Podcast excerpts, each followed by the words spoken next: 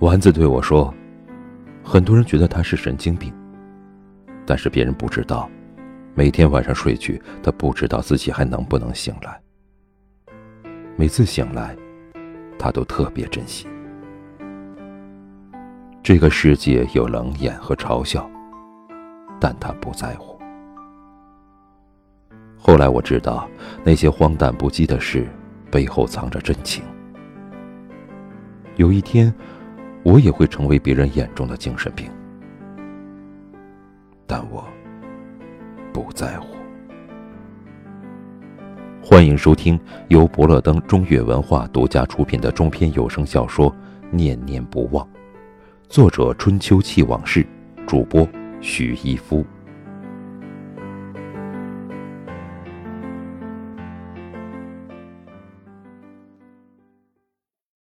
第五集。我还没有矫情完，情势急转直下，简直风起云涌，难以估量。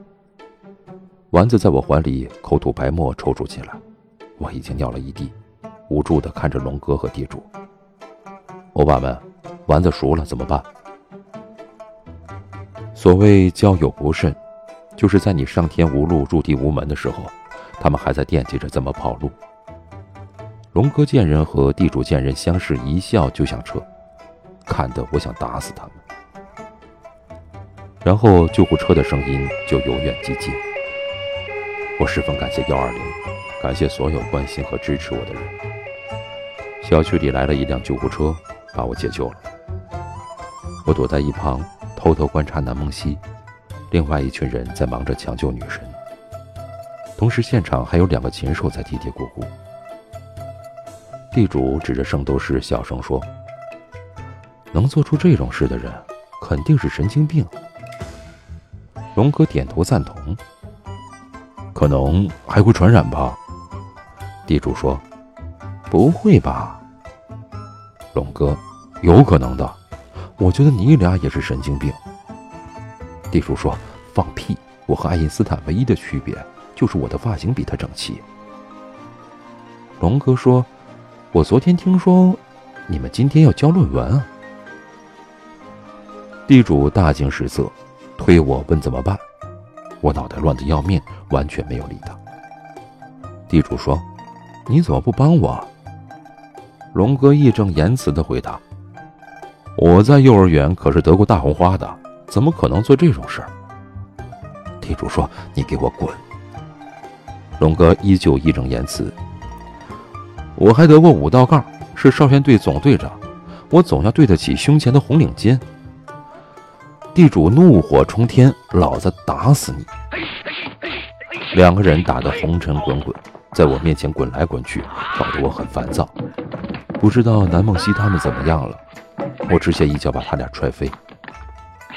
龙哥很狐疑地问地主：“我怀疑豆爷得了神经病。”地主像个狗腿子一样点头：“有可能，毕竟刚才抱了那么长时间呢。”龙哥在我面前挥舞着双手，像有一个隐形的翅膀那样挥舞。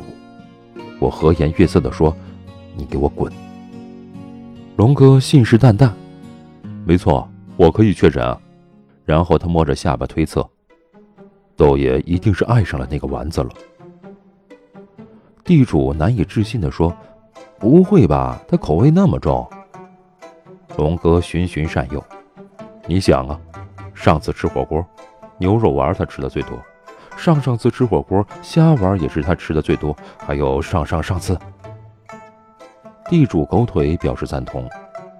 你这么一说，好像有点道理啊。我看南梦溪双眉紧蹙，脑门上简直像长了角，化身为小龙人呢。看起来他遇到了很大的麻烦，应该和丸子有关。我认真的问他们。你说丸子得了什么病？好像挺严重的。这两个贱人根本不理我。地主加深语气说：“很有道理。”我懒得理他们。看南梦溪的表情，应该真的很严重。龙哥见人感慨：“爱的这么深沉，算什么？”地主见人看着星矢沉思。算第三者插足吧。龙哥一脸羡慕的样子，刘豆豆太禽兽了，居然勾引良家丸子。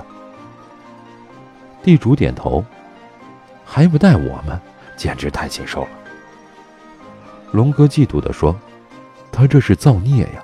杀千刀的刘豆豆啊，这个危害社会的败类，我们要不要大义灭亲？”地主明显很犹豫，不太好吧？打个半死行不行？龙哥变身为正义的化身。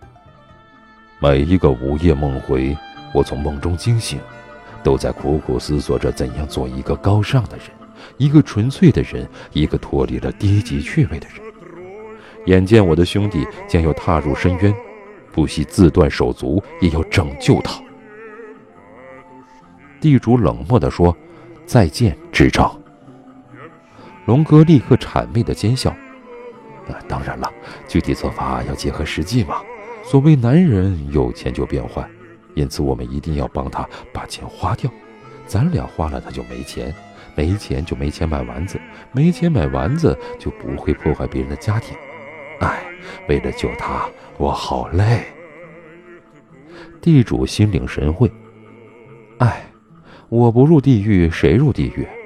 为了拯救刘豆豆，刀山火海我也在所不惜。龙哥冲我喊：“喂，晚上请我们喝酒好不好？”我全神贯注的观察南梦溪，根本没有理他们。龙哥伸出魔爪来摇晃我，好不好？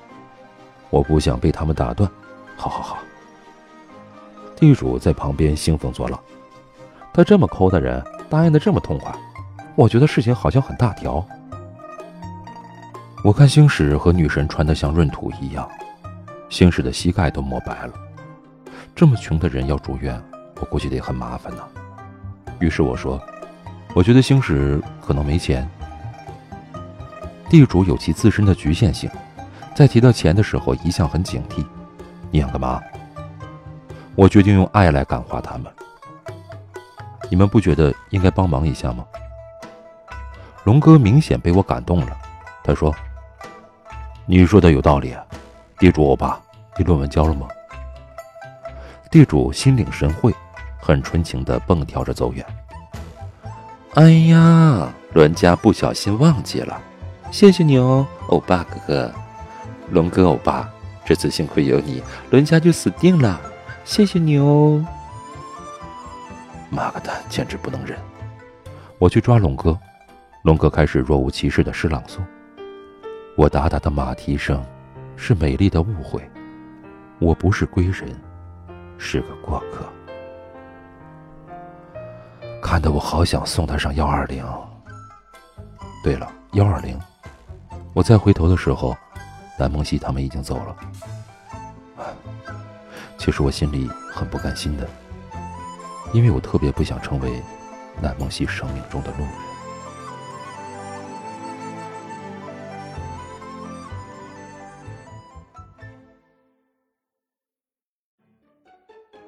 感谢您收听由博乐登中越文化出品的中篇有声小说《念念不忘》，我是主播许一夫，我们下次再见。